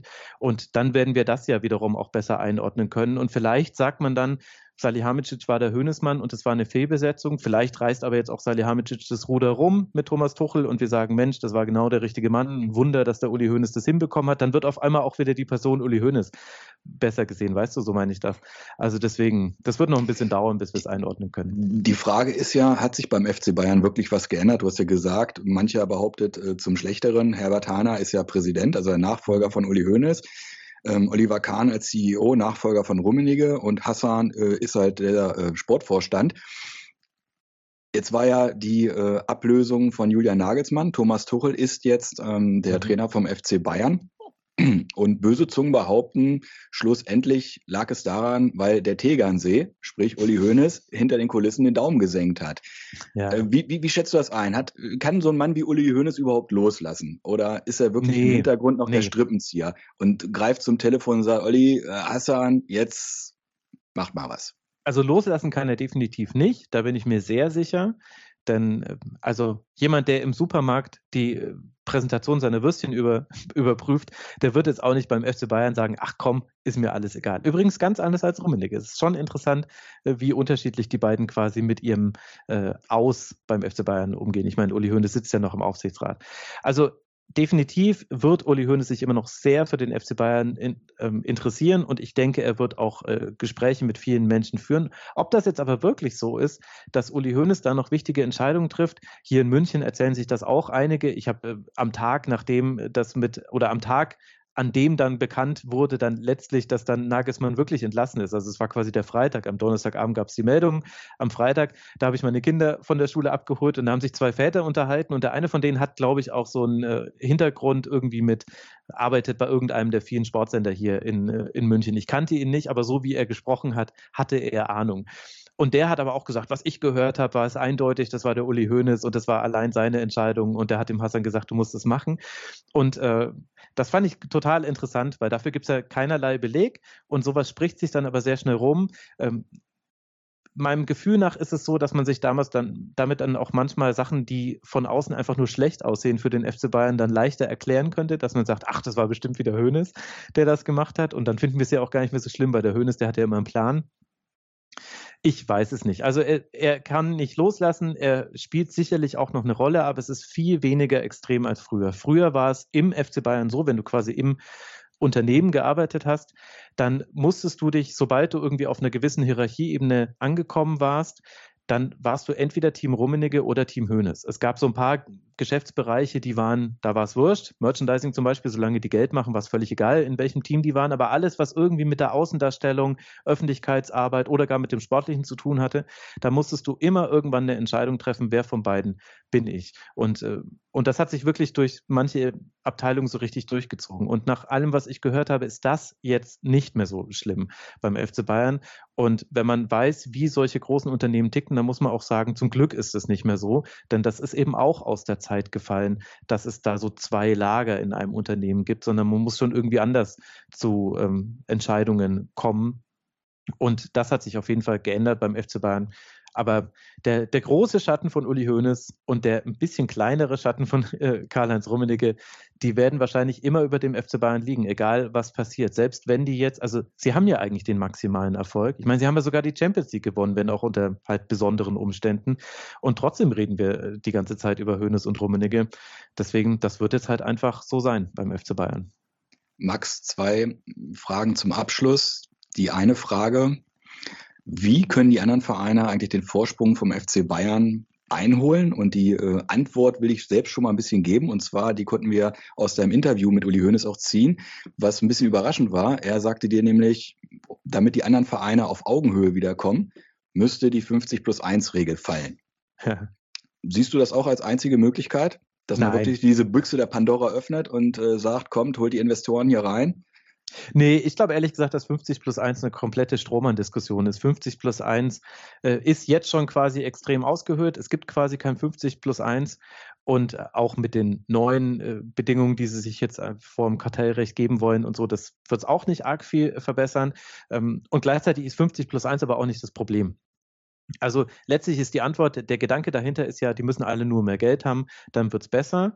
Und mir konnte aber bisher noch niemand erklären aus dem Fußballbusiness, warum diesmal mehr Geld die Lösung sein soll. Denn es ist ja schon so, dass sie auf mehrere Jahrzehnte hingesehen immer mehr Geld bekommen haben, die Vereine. Und trotzdem ist es nicht besser geworden, sondern die Schere ist noch weiter auseinandergegangen. Ich glaube, das ist äh, totaler Quatsch und es ist halt sehr einfach, das zu sagen, weil wir haben halt noch diese 50 plus 1 Regel und äh, der Gedanke ist ja auch extrem verlockend, dass halt dann ein Investor kommt, äh, Eintracht Frankfurt zwei Milliarden äh, zur Verfügung gestellt und dann kommt noch ein Investor, der irgendwie 66, 67, 11 Jahre alt war und auf einmal Eintracht Braunschweig dann irgendwie nochmal eine Milliarde gibt und sagt, ist mir auch völlig egal, was ihr damit macht und nee, ich will jetzt einfach nur, ich will einfach, dass meine Eintracht jetzt nach oben kommt und dann liefern die beiden Eintracht sich ein tolles Battle. Die Wahrscheinlichkeit, dass das kommt, ist aber halt sehr, sehr unwahrscheinlich. Und die Wahrscheinlichkeit, dass Investoren kommen, die auf die Rendite gucken und äh, die mitbestimmen wollen und äh, die erstmal nur auf einige wenige Vereine sich stürzen und vielleicht sogar auf Vereine, die gar keine etablierten Fanstrukturen haben, weil Fans finden Investoren immer doof und der Investor will sich nicht die ganze Zeit anhören, dass er doof ist. Ja, dann geht er halt zu Raba Leipzig, wo es halt egal ist und alle jubeln, egal was der Verein macht.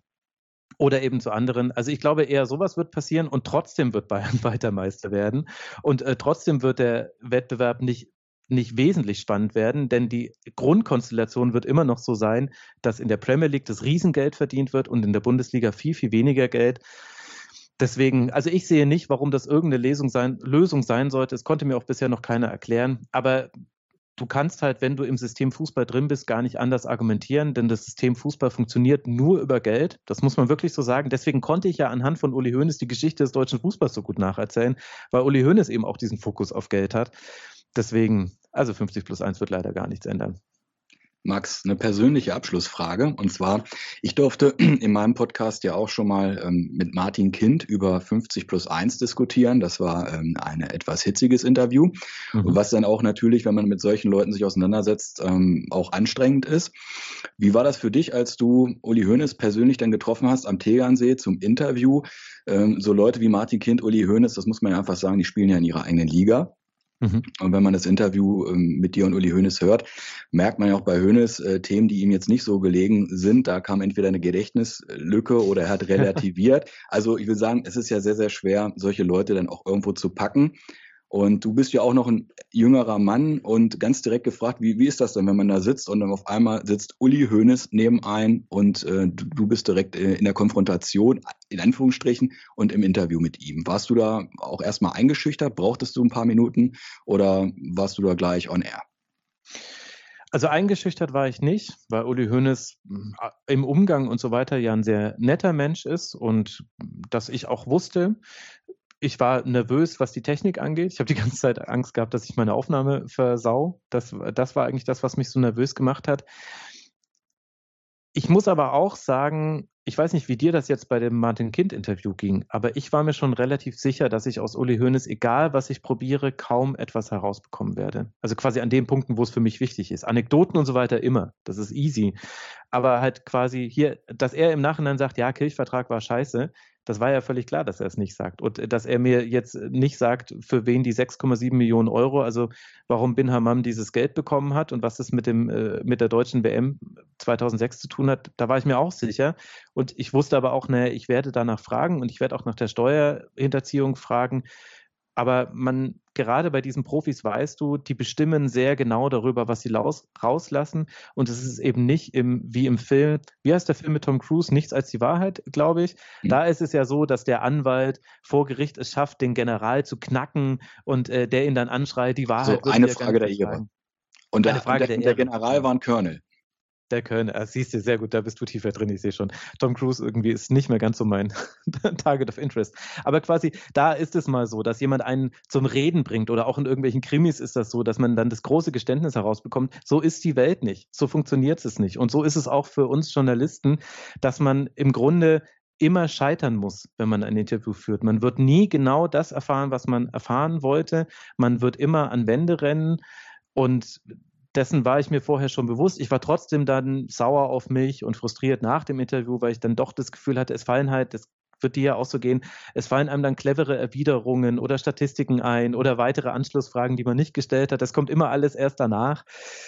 Aber so ist es eben. Und ich wusste aber schon vorher, egal wie lange ich mit Uli Hoeneß spreche, das werden jetzt nicht drei Exklusivmeldungen danach bei rauspurzeln, bei denen er wirklich wichtige, essentielle Dinge gesagt hat, höchstens halt irgendeine Anekdote, die er noch nirgendwo erzählt hat. Das ist auch passiert. Aber deswegen, da habe ich mir jetzt gar nicht so viele Illusionen gemacht. Und das ist dann aber auch wiederum wichtig, das den Leuten zu zeigen. Also ich habe ja das Interview dann auch umgekürzt und genauso wie es geführt wurde, äh, veröffentlicht. Also man hört auch, wie ich ihn einmal bitte sein Mikro nochmal anders hinzumachen mhm. und so weiter. Und das habe ich aber unter anderem auch deshalb gemacht. Also zum einen, weil ich finde, es ist einfach fair den Leuten gegenüber. Aber ich glaube, das ist auch ganz gut, den Menschen zu zeigen, wie schwierig es manchmal ist, eben Dinge zu erfahren und dass eben Absolut. Ja. Die Recherche, die Recherche funktioniert eigentlich nicht im Interview, in Hintergrundgesprächen. Da erfährt man noch viele Dinge, aber die darf man nie aufzeichnen. Und dann rennt man irgendwie dem hinterher, das zu verifizieren aus zwei Quellen und kriegt das oft genug nicht hin und kann dann eigentlich nicht so wirklich drüber sprechen. So ist Journalismus. Das hast du in dem Interview auch gemerkt. Man selbst ist frustriert und ich persönlich war auch ja, ich dachte mir so, ach Mensch, Max, da und da und da hättest du irgendwie anders reden müssen. Es ging dir ja wahrscheinlich bei Martin Kind auch so. Aber so ist es leider. Lieber Max, ich hoffe, mein Interview mit dir ist heute nicht gescheitert, weil dafür fand ich es viel zu interessant. Ich könnte jetzt noch stundenlang mit dir weiterreden. Ich möchte den Zuschauerinnen und Zuschauern wirklich deine, ich nenne es jetzt mal Herzensprojekte, auch an deren Herz legen. Einmal natürlich den Rasenfunk, den wir ab morgen alle nur noch hören den ganzen Tag. ähm, dein Buch, ich habe es mehrfach in die Kamera gehalten, auch vorhin beim Intro, aus Liebe zum Spiel. Und natürlich den Podcast Elf Leben äh, ist wirklich toll, während der Autofahrt mal zu hören oder wenn man einfach mal relaxen will. Ganz, ganz interessante Folgen, super recherchiert und man merkt viel, viel Herzblut da drin. Ja, vielen lieben Dank für deine Zeit und ich hoffe, wir bleiben so ein bisschen in Kontakt. Sehr gerne. Es ist wirklich sehr interessant, äh, dich mit, äh, sich mit dir auszutauschen und ich wünsche dir weiterhin alles Gute, vor allen Dingen Gesundheit und äh, ja, bis demnächst mal wieder. Vielen Dank für die Einladung, Martin. Ciao. Mach's gut. Ciao.